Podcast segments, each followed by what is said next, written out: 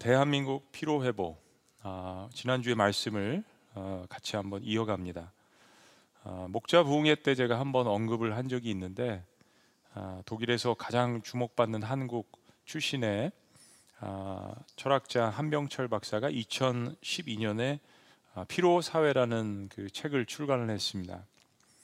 아, 이 책에서 어, 우울증은 끊임없는 경쟁 사회와 성과 사회의 결과로 자기 자신이 되지 못하는 어떤 인간의 좌절 아, 이런 그 병리학적 현상이라고 이야기를 합니다. 사회는 계속해서 성장을 하고 또 거기에 대해서 성과를 내야 되고 그런 압박 속에서 다 타서 꺼져버린 탈진한 영혼의 표현, 뭐 소진 증후군, 아, 뭐 우울증 이렇게 이야기를 합니다. direct quotation이 있는데 한번 들어보세요. 우울증은 규율 사회에서 성과 사회로 이행하는 기간에 나타난 현상으로 만인에게 자기 주도적으로 될 것, 네, 자기 주도적으로 될 것, 자기 자신이 될 것을 요구하는 새로운 규범으로 대치되는 순간 나타나는 현상이다. 이 사회는 어, 이런 그 성과 사회 속에서 자기 주도적으로 될 것, 그리고 끊임없이 아, 자기 자신이 될 것을 요구를 합니다. 우리가 시대를 분별하라 시리즈 시간에 포스트 모던 문화에 대해서 배웠지만 동일한 슬로건이죠. 동일한 요구입니다. 근데 문제는 사람들이 완벽한 자기 자신이 될 수 없거든요. 그러니까 이런 요구 앞에서 계속해서 자기 자신과 전쟁을 벌이는 이러한 그 처절하고 안타까운 모습. 저는 바로 이 대목이 우리 그리스도인들이 복음에 대해서 확신을 가져야 되는 대목이라고 생각합니다. 어, 이 책이 128페이지밖에 되지 않아요. 아주 작은 소책자입니다.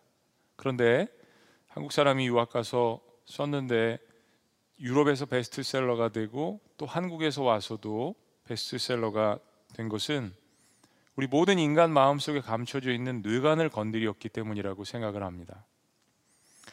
2017년 대한민국의 1인 아, 노동 시간 OECD 35개 국가 중에서 두 번째로 많았습니다. 어떤 때 일을 할 때도 있고 2위를 할 때도 있고 하여튼 일을 제일 많이 하는 나라죠. 하루 노동 시간을 8시간으로 계산을 했을 때 한국인은 가장 일을 적게 하는 독일인과 비교를 했을 때 연중 4개월을 더 일을 한다고 합니다. 그리고 OECD 35개국 평균 국가에 보다 1.7개월을 더 1년에 일을 한다고 해요. 어, 더군다나 2020년도는 코로나 전염병 한복판에서 아, 우리 사람들이 어, 느끼는 어떤 그 피부적으로 느끼는 피로감은 극도에 달해 있습니다. 이처럼 일을 많이 하는 한국 사회, 성과 사회, 경쟁 사회 그리고 코로나 한복판에서 우리 해소할 수 있는 그런 그 레저라든지 뭐 이런 것들이 줄어드는 사회 속에서 피로감은 극도해요. 아, 우리도 마스크를 쓰고 예배를 하고 있고 마스크를 쓰고 찬양을 하고 있지만 쉽지 않은 일입니다. 마스크를 다 쓰고 있으니까 표정을 읽을 수가 없어요. 어, 누가 웃고 있는지 욕을 하고 있는지 화를 내고 있는지 표정을 알 수가 없습니다. 사람들이 사람을 만나면 얼굴을 보고 안색도 보고 어, 어떤 그 무언의 바디랭귀지를 하면서 알아보는 법인데 참 사회가 냉랭해지고 드라이하는 것을 발견할 수가 있습니다. 조금이라도 크게 떠들고 웃으면 민감합니다. 서로가 다 피곤하고 아, 정말 찌들고 폭발 직전인 우리가 이런 사회를 어떻게 살아나가고 그리고 특별히 우리는 그리스도인들로서 어떻게 사회를 돕고 또 리드할 수 있을까요? 아, 예수님은 이런 사람들의 필요를 무시하시지 않았습니다.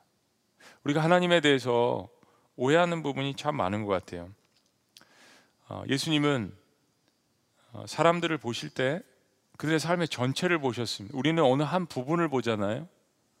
예수님은 삶을 관통해서 보시고 그 사람의 어떤 숨은 동기, 목적, 삶의 애환들 어떻게 자라는지 다 아시잖아요. 하나님이시기 때문에 가능한 일이라고만 우리가 단순하게 생각할 것이 아닙니다. 예수님은 신으로서 인간을 단순히 죄인으로 보지 않으셨다는 이야기입니다. 우리 하나님 생각할 때 하나님은 거룩하시고 우리를 다 죄인으로 보셔. 그런데 그렇게 생각하셨다면 아들을 이 땅에 보내시도 않았을 거고요. 예수님께서 그렇게 우리를 대하시지도 않았을 겁니다. 우리를 단순히 죄인으로만 보시지 않는다는 이야기예요. 요한복음처럼 오병이어를 기록하는 마가복음은 이렇게 온갖 문제점을 가지고 예수님께로 나오는 수많은 그 무리들에 대해서 어떻게 보셨는지를 설명해 줍니다. 자, 마가복음 6장 34절 우리 가정에서도 우리 다 같이 함께 읽습니다. 시작. 예수께서 나오사 큰 무리를 보시고 그 목자 없는 양 같음으로 인하여 불쌍히 여기사 이에 여러 가지로 가르치시더라. 예수님 빈들에서 주님께 나오는 사람들의 모습이 어, 인생의 목적 없이 방황하는 그런 모습을 꿰뚫어 보셨습니다. 그들의 적나라한 어떤 삶에 방황하는 모습들을 주님께서 보셨습니다. 그리고 그들의 그 어려움을 보시고 그들의 어떤 육신적인 배고픔도 채우시고자 오병이 기적을 베푸신 거죠. 정말 아주 배불리 먹고 남을 정도로 주님께서는 그렇게 그들의 육신적인 필요를 채우셨습니다. 수많은 사람들은 이런 예수님의 모습을 보고 지난주에 6장 우리가 15절 말씀까지 봤는데 왕 삼으려고 했습니다. 여기서 왕은 그들이 그토록 기다리던 메시아의 개념으로 보아도 무방합니다. 하나님의 계획하신 메시아의 모습을 다 알지는 못하지만 그래도 이 방황하는 무리들은 아 이분이면 어, 이스라엘의 왕으로서 오시는 메시아일 것이다라는 것을 확신했습니다. 예수님은 그들의 마음을 아시고 그 자리를 떠나셨습니다. 어, 떻게 보면 인간적으로 보면 이게 사역을 확대할 수 있는 기회고 이것을 통하여서 사람들의 인정을 받고 인지도를 받으셨다면 복음을 전할 수 있는 기회이실 텐데 예수님은 그 자리를 떠나셨습니다. 근데 무리들 중에 극성파들이 있죠. 예수님을 왕 삼으려고 특공대를 조직해서 예수님 계신 곳을 찾아왔습니다. 배를 타고 찾아왔습니다. 예수님께서는 사실은 제자들은 배 타고 갔지만 배 타지 않으시고 물리를 걸어서 가셨죠. 그런 모습을 보고 제자들은 어떤 이 예수님의 하나님 되심을 깨닫고 두려워 두려워했습니다. 이제 다시 모두가 제자들 그리고 한편의 극성파인 무리들 예수님께서 한 자리에 모였습니다. 그런데 그렇게 식음을 전폐하고 배를 타고 어, 밤새워서 자신을 찾아온 어떻게 보면 예수님을 레코그나이즈하고 좋아하고 왕으로 삼으려고 하는 거예요. 그 무리들에게 예수님께서 이렇게 면박을 주십니다. 26절 예수께서 대답하여 이르시되 내가 진실로 진실로 너에게 이르노니 너희가 나를 찾는 것은 표적을 본 까닭이 아니요 떡을 먹고 배부른 까닭이로다. 그러니까 정말 예수님의 그 진심, 하나님의 말씀의 중심, 그 표적, 사인 이걸 보고 따른 것이 아니라 어, 먹고 배부른 까닭. 그러면서 예수님께서 이제 더 이상 썩을 양식을 위해서 일하지 말고 썩지 않는 영생하는 양식을 위해서 일하라고 충고를 해 주십니다. 그 무리들이 질문해요. 그럼 그렇게 하기 위해서 무슨 일을 해야 합니까? 그때 예수님께서 하나님이 보내신 자를 믿는 것이 하나님의 일이라고 말씀을 해 주십니다. 그러면 어, 영생하도록 썩지 않는 양식을 얻을 것이라고 이야기를 해요. 그랬더니 무리들이 질문합니다. 30절 다 같이 시작. 그들이 묻되 그러면 우리가 보고 당신을 믿도록 행하시는 표적이 무엇이니까 하시는 일이 무엇이니까 여러분 우리 지난주에 오병이어부터 6장을 쭉 봤습니다. 이게 얼마나 웃긴 질문입니까? 영생하도록 썩지 않는 그 양식을 얻기 위해서 일이 필요하다는데 이 사람들은 지금 하나님께서 예수님을 보내신 것에 대한 어떤 그 마음의 확신은 있어요. 그러면 이야기를 하는 겁니다. 그러면 한 번 더 기적을 보여주세요. 당신이 정말 하나님께서 보내신 자라는 것을 우리에게 알려주세요. 라는 이야기입니다. 굉장히 파렴치한 이야기죠. 여러분, 사, 남자만 5천 명이지 만 명 이상의 사람들을 먹인 거예요. 그것도 아주 작은 오병이어를 가지고 엄청난 무리들을 먹이는 것을 이 극성파들이 보았고 자기 자신들도 그 음식을 먹었습니다. 표적을 보고 예수님을 따랐고 그리고 배불러서 따랐고 어떤 부류든지 어쨌든 예수님의 이런 능력을 보고 따랐어요. 근데 지금 와서 또 이야기를 하는 겁니다. 다시 보여달라고 이야기하는 겁니다. 여기까지만 해도 그래도 괜찮은데 이 무리들이 또 비유를 들어서 예수님 모르실까봐 자신의 조상들은 광야에서 하늘에서 내려오는 만나를 먹고 살았다. 매일매일 내려주는 이 만나에 대해서 이야기를 하는 겁니다. 참 인간이 이런 존재예요. 어제 엄청난 기적을 본 이 무리들이 경험한 무리들이 이런 질문을 합니다. 그때 예수님께서 하나님께서 주시는 떡은 세상에 내려주시는 생명의 떡이심을 이야기를 합니다. 그랬더니 무리들이 그럼 그런 떡을 우리에게 달라라고 예수님께 요청을 합니다. 생명의 떡을 달라고 이야기합니다. 그리고 그때 예수님께서 본론을 이야기하십니다. 자, 35절. 같이 시작. 예수께서 이르시되 나는 생명의 떡이니 내게 오는 자는 결코 줄이지 아니할 터이요 나를 믿는 자는 영원히 뭐라고요? 목마르지 아니하리라. 자, 예수님께서 생명의 떡을 달라고 하는 이 사람들에게 내가 스스로 하늘에서 온 생명의 떡이라고 선포를 하시는 겁니다. 이 시점부터 수군거리기 시작했습니다. 야, 이거 우리가 아는 나사렛에서 난 나고 자란 요셉의 아들 예수가 아니냐? 목수 아니야? 우리가 다 아는데 왜 이런 이야기를 하느냐라고 여론이 바뀌기 시작했습니다. 하여튼 군중과 무리들은 성경에서 나타난 군중과 무리들은 여론이 자주 바뀝니다. 밤새워서 예수님을 왕으로 모시려고 쫓아왔던 사람들이 예수님의 이 한마디에 쑥대밭이 되었습니다. 41절 자기가 하늘에서 내려온 떡이라고 하심으로 유대인들이 예수에 대하여 수군거려 이르되 이는 요셉의 아들 예수가 아니냐 그 부모를 우리가 아는데 자기가 지금 어찌하여 하늘에서 내려왔다 하느냐 네, 이게 뭐 가로치고 없, 지만은 참남하도다 뭐 이런 이야기죠. 정말 한심한 인간들입니다. 예수님을 메시아 왕으로 생각하고 따른 무리들은 예수님을 하나님의 아들일 것이라고 조금도 생각하지 않았습니다. 아니 누가 그런 기적을 일으킬 수 있겠어요? 네, 그럴 수 있습니다.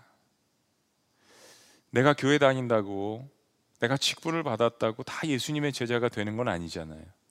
교회에서 예배드린다고 다 구원받은 것은 아니지 않습니까? 예수님께서 다시 한번 정리해서 말씀해 주십니다. 47절 진실로 진실로 너에게 이르노니 믿는 자는 영생을 가졌나니 그 중간에 전에 있는 말씀은 너희가 보고도 믿지 아니하는도다 이 말씀도 하셨어요. 48절 내가 곧 생명의 떡이니라 너희 조상들은 광야에서 만나를 먹었어도 죽었거니와 이는 하늘에서 내려오는 떡이니 사람으로 하여금 먹고 죽지 아니하게 하는 것이니라. 그러니까 예수님의 말씀은 우리의 조상들은 당신들의 조상들은 광야에서 매일 먹었던 하늘에서 내려오는 40년 동안 먹은 그 양식인 그것도 놀라운 기적이잖아요. 아침에 나가면 하얗게 쌓여 있는 그 만나를 요리해서 먹었던 놀라운 기적. 그런데 그 만나를 먹은 사람들은 다 죽지 않았느냐? 그러나 예수님께서 하늘에서 내려온 생명의 떡이 있기 때문에 예수님을 먹으면 죽지 않는다라는 이야기를 하시는 겁니다. 오늘 본문 말씀입니다. 51절 다 같이요. 나는 하늘에서 내려온 살아있는 떡이니 사람이 이 떡을 먹으면 영생하리라. 내가 줄 떡은 곧 세상의 생명을 위한 내 뭐라고요? 살인이라 하시니라. 어린이 여러분 놀라지 마세요. 설명해 드릴게요. 내 살인이라. 살코기. 예수님께서 더 적나라하게 자신이 생명의 떡인데 자신의 살을 먹어야 된다. 라고 선언 하십니다. 마치 이거는 식인종을 연상케 하는 거예요. 무리들 사이에서 다시 한번 논쟁이 벌어집니다. 예수님의 이 말씀의 진위 여부에 대해서 사람들이 막 서로 다툽니다. 때로 진리가 선포되면 악과 선이 뒤엉켜서 막 싸웁니다. 예수님 논쟁자라는 책도 있습니다. 52절 그러므로 유대인들이 서로 다투어 이르되 이 사람이 어찌 능히 자기 살을 우리에게 주어 먹게 하겠느냐. 더욱더 논쟁이 벌어졌습니다. 여러분, 예수님께서 말씀하신 이 진정한 말씀의 의미가 뭘까요? 요한복음 6장은 짧지 않습니다. 이 긴 장에서 예수님께서 반복해서 설명하시는 이 예수님의 진정한 의미, 예수님 말씀을 더욱더 적나라하게 하십니다. 53절 예수께서 이르시되 내가 진실로 진실로 너에게 이르노니 인자의 살을 먹지 아니하고 인자의 피를 마시지 아니하면 너희 속에 뭐가 없다고요? 생명이 없느니라. 내 살을 먹고 내 피를 마시는 자는 영생을 가졌고 마지막 날에 내가 그를 다시 살리리니. 55절 다 같이 시작. 내 살은 참된 양식이요 내 피는 참된 음료로다. 어, 우리 자녀들도 같이 예배를 드리고 있지만 오늘 예수님이 누구신지 모르시는 분들은 이 말씀을 들으면 기절 초풍하실 거예요. 성경에 이런 말씀이 있었나? 그리고 교회를 안 나오실 수도 있을 겁니다 요한복음 6장의 이 말씀을 끝에 가 보시면 예수님의 이야기를 듣고 제자들도 참 어렵다. 누가 이 말씀을 이해할고 많은 사람들이 예수님을 떠나가고 제자 중에도 여럿이 예수님을 떠나고 다시는 돌아오지 않았다는 말씀이 있습니다. 사랑하는 여러분, 오늘 말씀은 문자적인 의미가 아닙니다. 상징적인 의미 가운데서 예수님께서 비유로 말씀하시는 거예요. 비유가 아니면 말씀하시지 않으니라.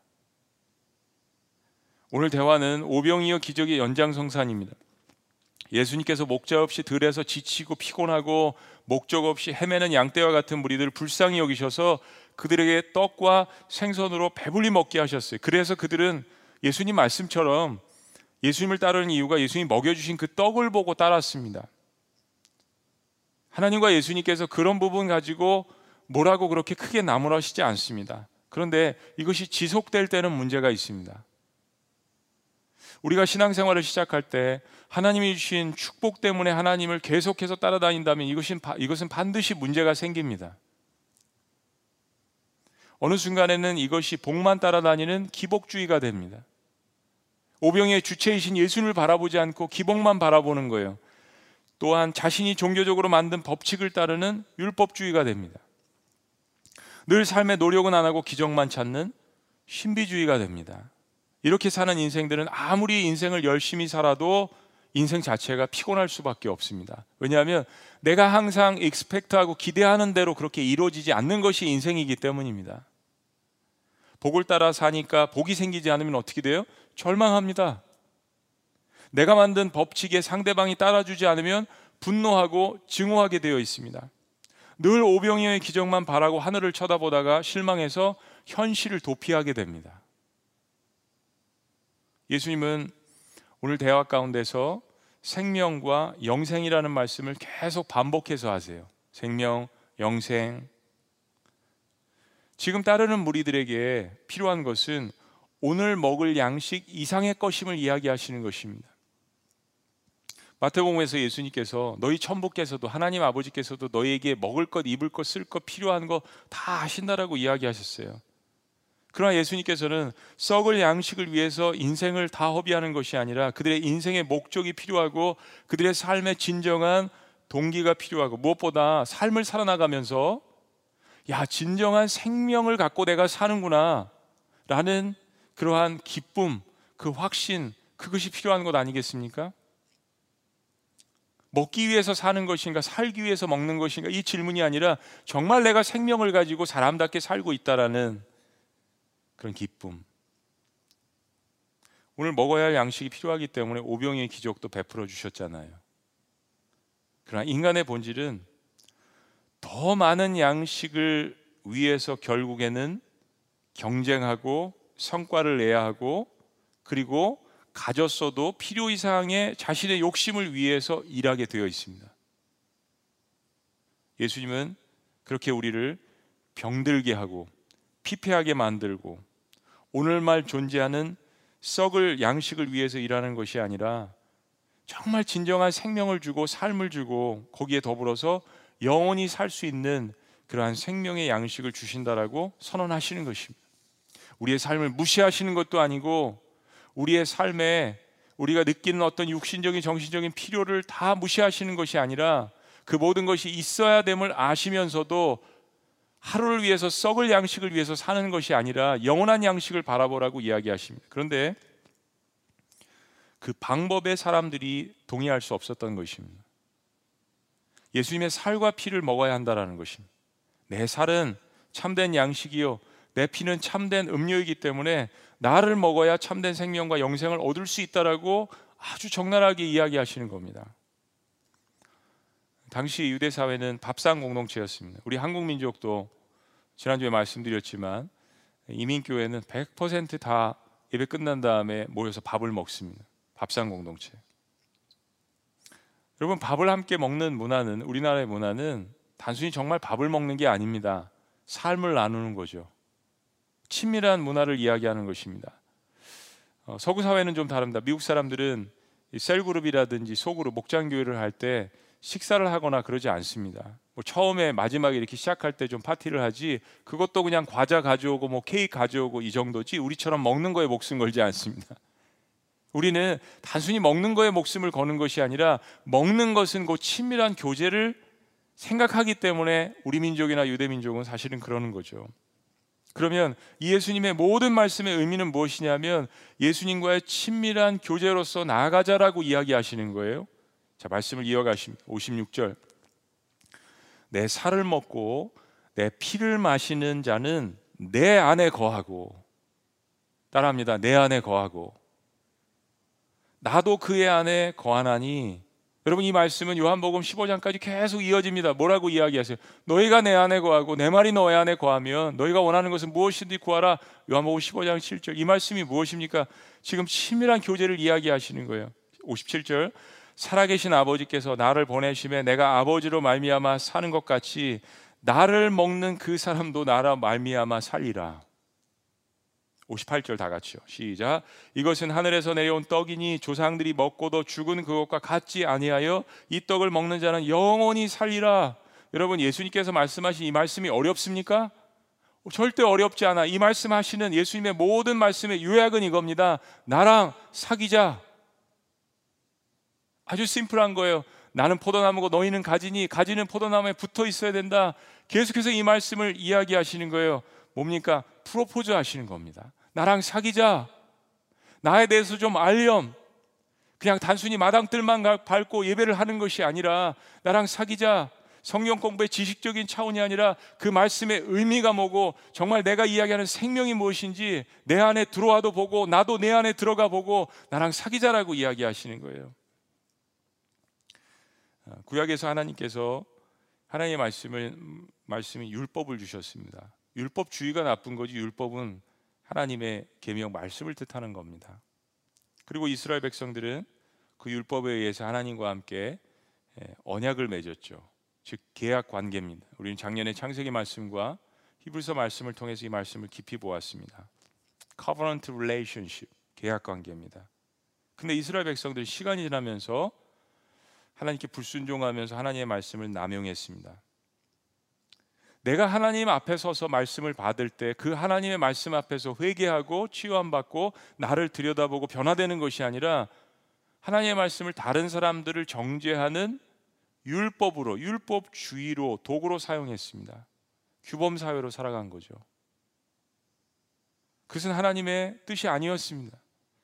하나님이 그거 하라고 계명을 주신 것이 아니었습니다. 십계명의 핵심이 뭡니까? 십계명에서 파생된 모세 모세를 통해서 하나님께 주신 모든 율법의 핵심 예수님께서 말씀하셨어요. 십계명 자체도 마찬가지입니다. 1계명부터 3계명까지 하나님을 사랑하는 계명이에요. 그리고 나머지는 하나님의 형상을 닮은 이웃을 사랑하는 것이었습니다. 사람들이 놓친 것 언약의 핵심, 계약의 핵심은 바로 사랑이었습니다. 여러분 우리가 결혼할 때 언약을 합니다. 계약을 합니다. 저도 신랑과 신부에게 두 번씩 그걸 묻습니다. 뭐 할 때, 뭐 이럴 때 언약합니다. 그러나 여러분, 그 언약이 법적인 족쇄입니까? 아니지 않습니까? 그거는요, 사랑의 언약이지 않습니까?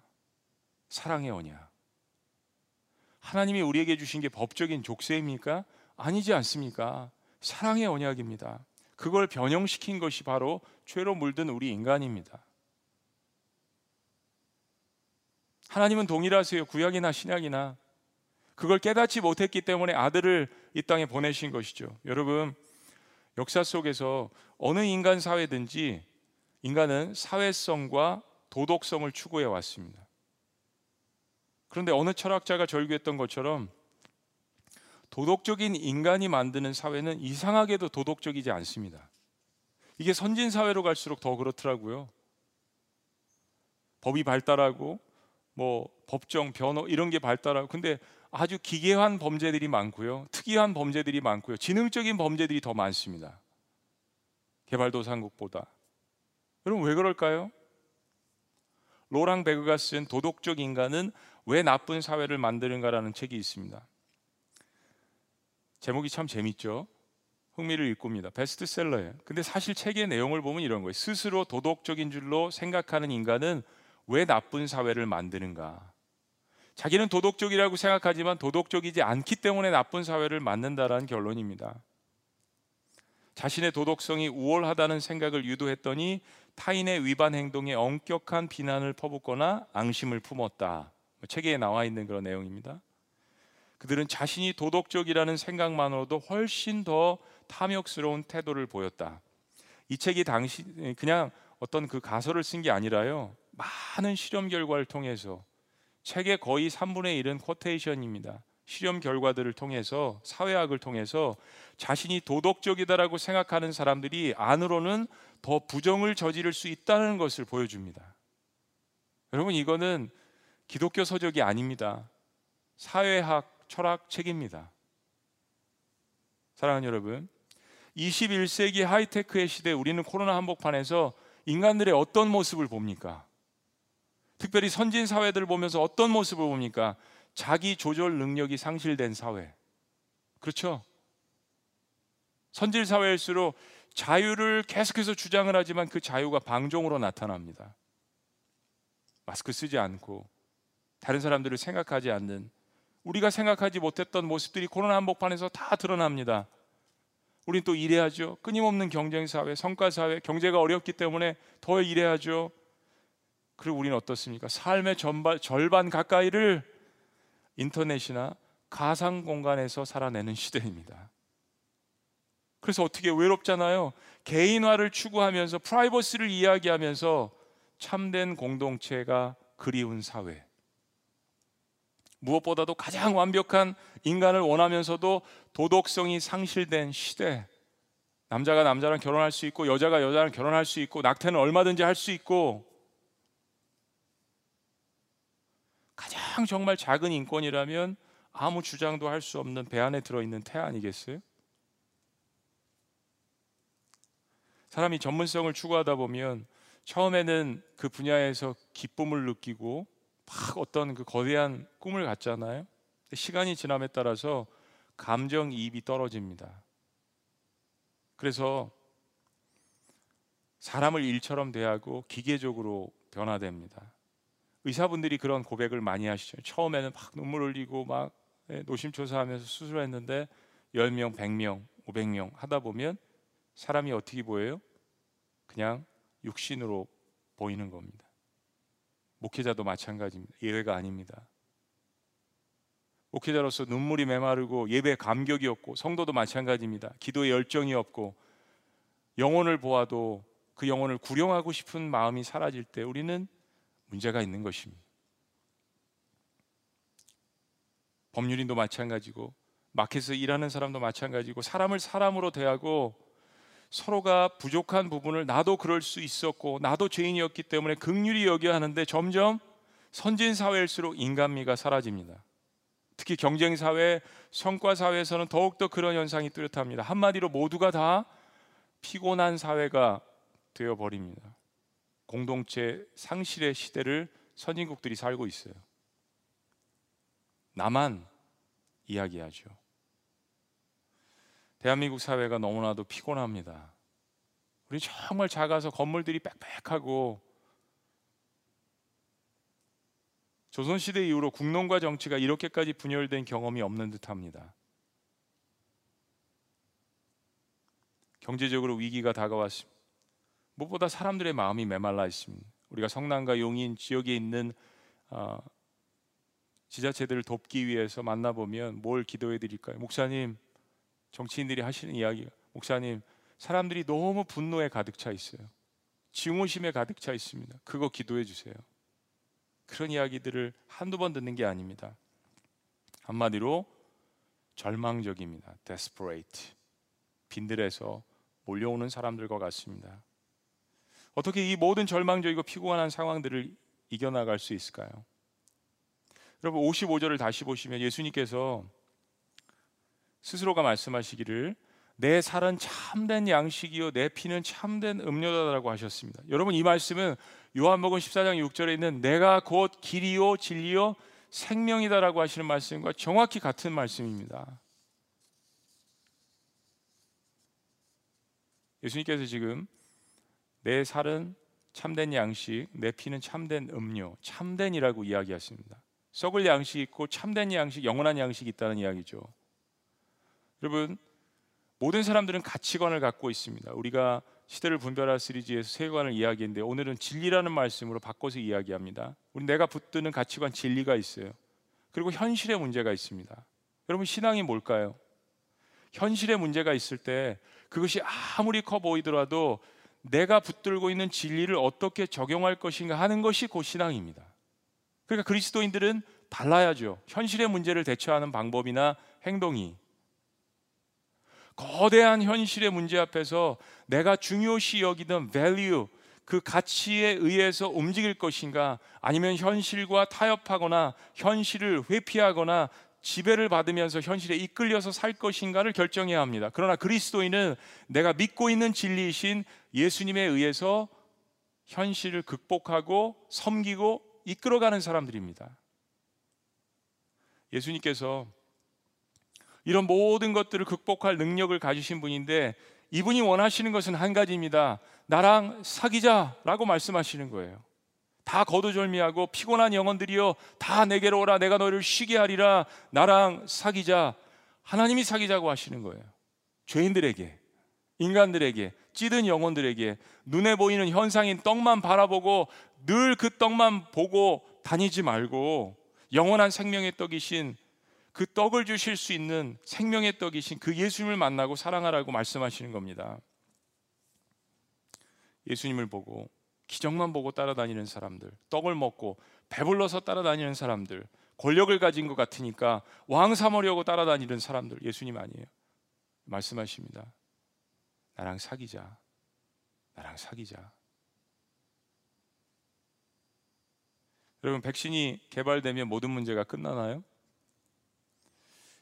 백신만으로는 인간의 본성을 치유할 수 없음을 코로나 한복판에서 기억해야 합니다. 과거에 백신 없이도 살았잖아요. 코로나 없을 때.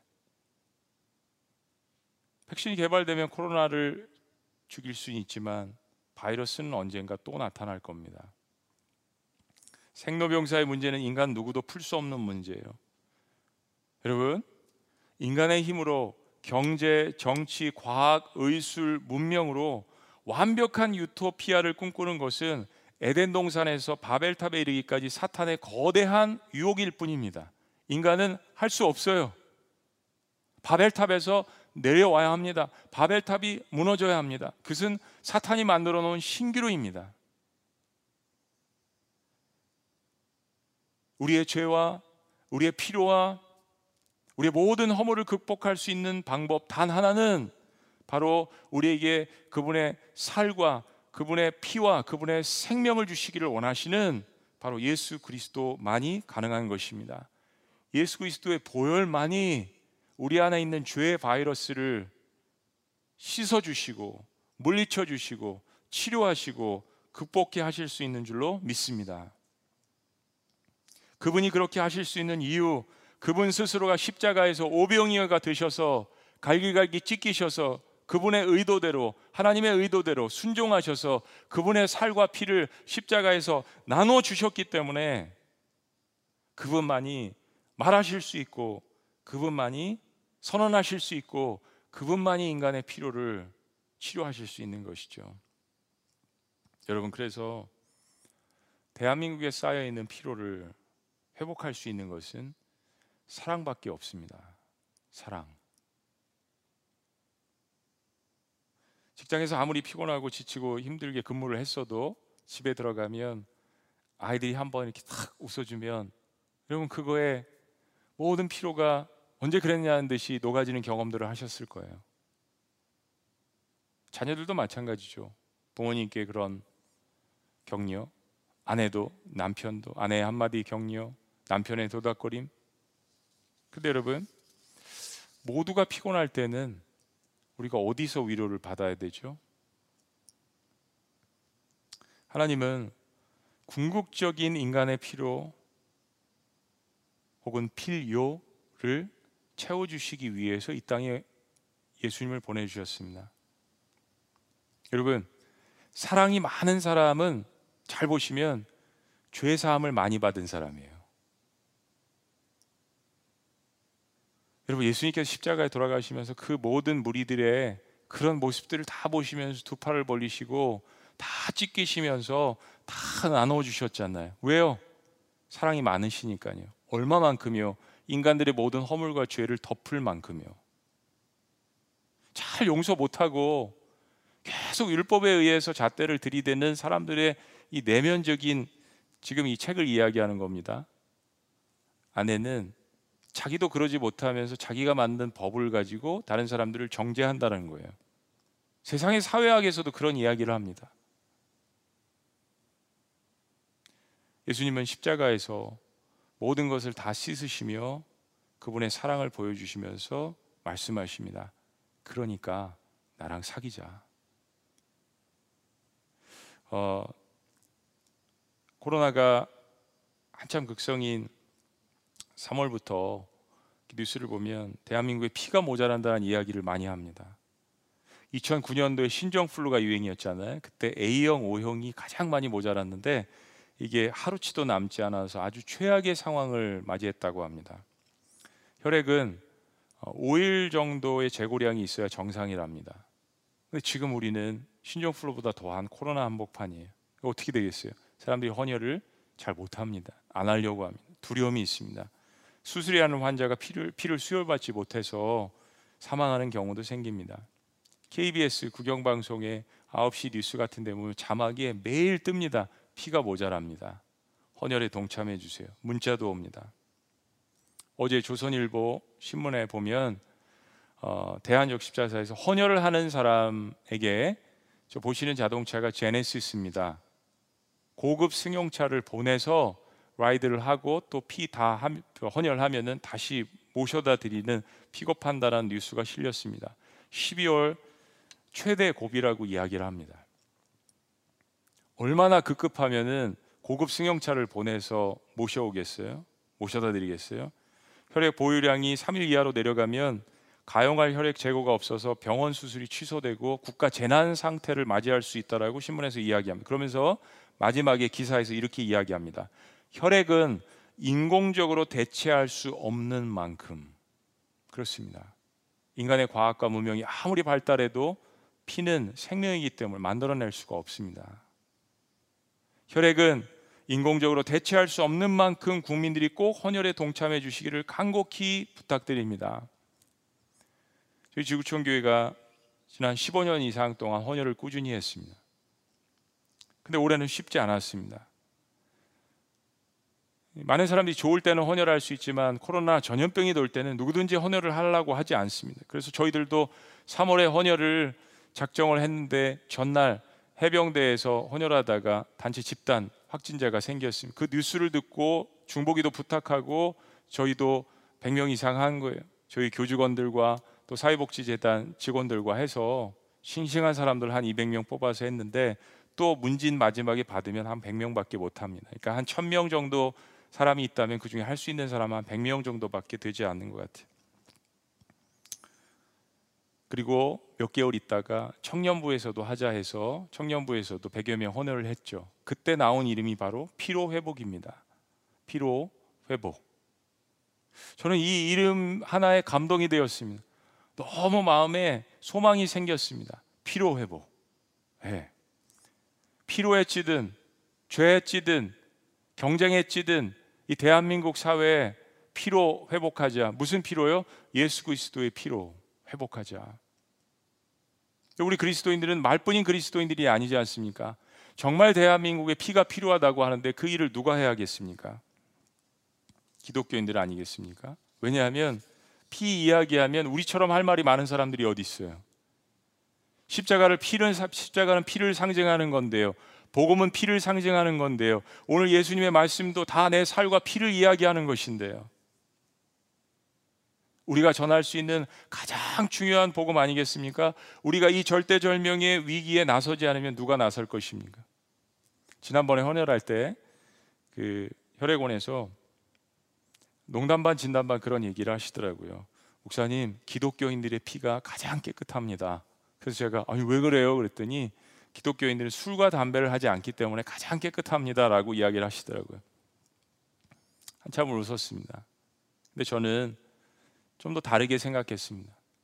여러분 우리가 술과 아, 술과 담배를 안 하기 때문에 우리의 피가 깨끗한 것이 아니라 거룩하신 예수 그리스도의 피를 수혈받았기 때문에 우리가 깨끗한 거 아니에요? 내 스스로가 깨끗한 것이 아니라 나는 여전히 죄인이지만 내 안에 흐르는 그분이 주신 참된 운명이며 참된 양식이신 그분의 살과 피가 내 안에 존재하기 때문에 그래서 내가 깨끗함을 받았다라는 그 말씀을 주님께 들은 것 아니겠어요? 이 비전을 주변에 있는 교제하는 목사님들과 많이 나눴습니다. 그래서 목사님들께서 동참해 주셔서 24일 날 저희들이 곳곳에서 동시다발적으로 헌혈을 합니다. 그리고 이렇게 명명했어요. 대한민국 피로 회복. 적어도 15개, 20개 교회 이상 이제 성남에서도 더 많이 할 거고요. 24일 날 저희들이 교회들이 각 지역에서 하는데 저는 일산에서 교회들을 모아서 하겠습니다. 저는 부산에서 하겠습니다. 인천에서 하겠습니다. 서울에서 하겠습니다. 성남에서 하겠습니다. 대한민국 피로 회복. 여러분, 대한민국의 교회가 6만 개인데 한 사람씩만 헌혈하면 6만 개 팩이 모이는 겁니다. 두 사람이면 12만 팩. 지금 20만 개 이상의 피가 12월 말까지 모자란다고 합니다. 코로나는 더 기승을 부리고 사람들은 더 헌혈을 하는데 주저할 것입니다. 여러분 누가 해야겠습니까? 저는 이런 생각을 했습니다. 헌혈할 때도 그랬지만 지난번에 헌혈하면서 이 제가 뽑은 피가 누군가에게는 갈 거 아니에요. 그러면 그가 누군지는 모르지만 제 피를 수혈받은 이 사람이 육신의 피 이상 그것도 필요하지만 예수 그리스도의 피를 수혈받을 수 있도록 그 영혼을 위해서 기도한다면 여러분 6만 명이 6만 명을 구원할 수 있는 거예요. 육신적인 의미와 영적인 의미 엄청난 의미가 담겨져 있지 않아요? 나의 피를 수혈받은 그 사람이 주님 예수 그리스도를 영접할 수 있도록 해주세요. 어떻게 하나님께서 안 들어주실 수가 있겠어요? 그리고 비록 건강상 나는 헌혈을 하지 못하지만 이 일을 위해서 함께 공동체가 기도하고 교회들이 연합해서 기도한다면 대한민국 피로 회복 그리스도인들의 작은 헌신이지만 하나님께서 그 작은 헌신을 보시고 오병이의 기적과 역사를 일으키실지 누가 알겠어요? 모든 역사는 작은 기도 모임부터 작은 헌신부터 시작됐습니다. 왜 주님께서 오병이어를 찾으셨겠어요? 우리 헌신을 보시는 것입니다. 믿음을 보시는 것입니다. 대한민국 피로 회복, 예수 그리스도의 피를 나누는 것 그리스도인들이 해야 합니다. 우리 영상 잠시 보시겠습니다.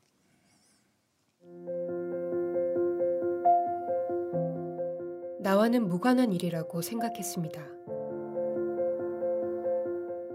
누군가는 하겠지 생각했습니다. 하지만 혈액 보유량 3일분 미만. 지금도 한 명씩 수혈이 필요한 위급 환자가 발생하고 있습니다. 대한민국이 힘겹게 버티고 있습니다. 당신의 한 방울이 우리를 살릴 수 있습니다. 성탄절에서 부활절까지 한국교회가 피로 회복시키고자 합니다. 대한민국이 그리스도인들의 피로 회복합니다.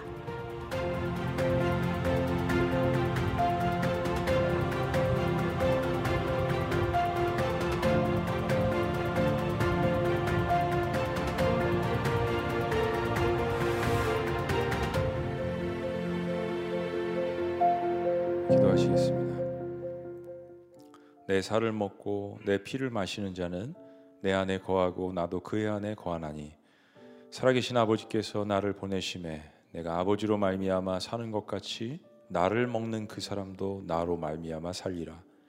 이것은 하늘에서 내려온 떡이니 조상들이 먹고도 죽은 그것과 같지 아니하며 이 떡을 먹는 자는 영원히 살리라.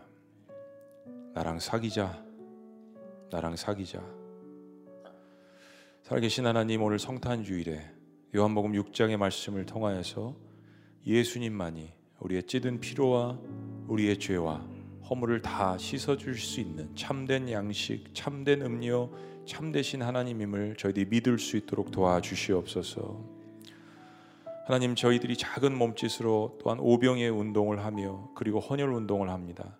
저희가 살아가는 이 땅에 우리 조국에 피가 모자란다고 하는 이 소식을 우리 그리스도인들이 가장 먼저 듣게 하시고 전염병이 퍼진 이 시대에 저희들이 사역을 잘 감당할 수 있도록 주님께서 보호하시고 또 이것을 통하여서 무엇보다도 예수 그리스도의 피로 복음으로 대한민국이 회복될 수 있도록 역사하여 주시옵소서. 그리고 헌혈을 하는 사람마다 자신의 피가 다른 사람에게 전거되어질 때 예수 그리스도의 복음도 증거되어 줄수 있도록 기도하는 마음으로 헌혈에 동참할 수 있도록 인도하여 주시고 이것을 바라보는 모든 교회 공동체가 중보하는 마음으로 기도할 수 있도록 주께서 역사하여 주시옵소서. 한 영혼을 살리시는 놀라우신 이름 예수 그리스도의 이름으로 감사하며 기도합나이다. 아멘. 우리 자리에서 다 같이 일어나셔서 우리에게 사기자라고 이야기하시면서 이 땅에 오신 그 예수 그리스도를 우리 찬양합니다. 노엘 노엘 이스라엘 왕이 나셨네.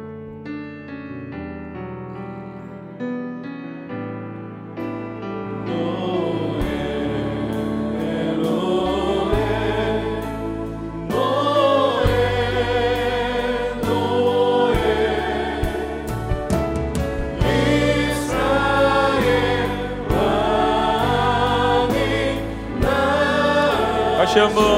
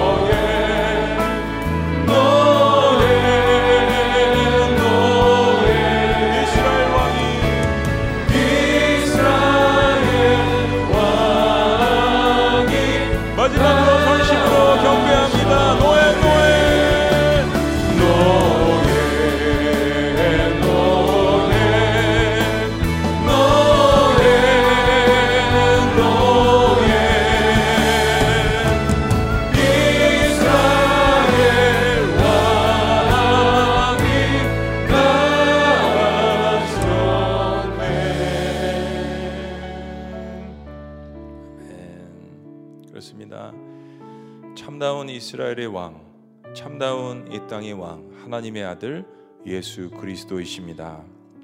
주님, 대한민국 피로 회복, 성탄에서 부활까지 코로나에 지치고 피곤하고 찌든 모든 이들을 위해서 예수 그리스도의 피로 회복하자라는 이 외침이 하나님 우리 기독교인들의 외침이 될 수 있도록 우리와 함께하여 주시옵소서.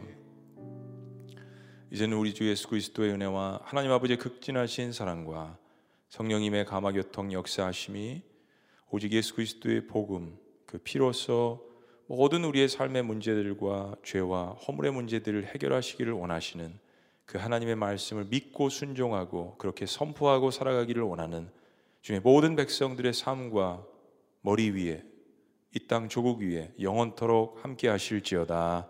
아멘.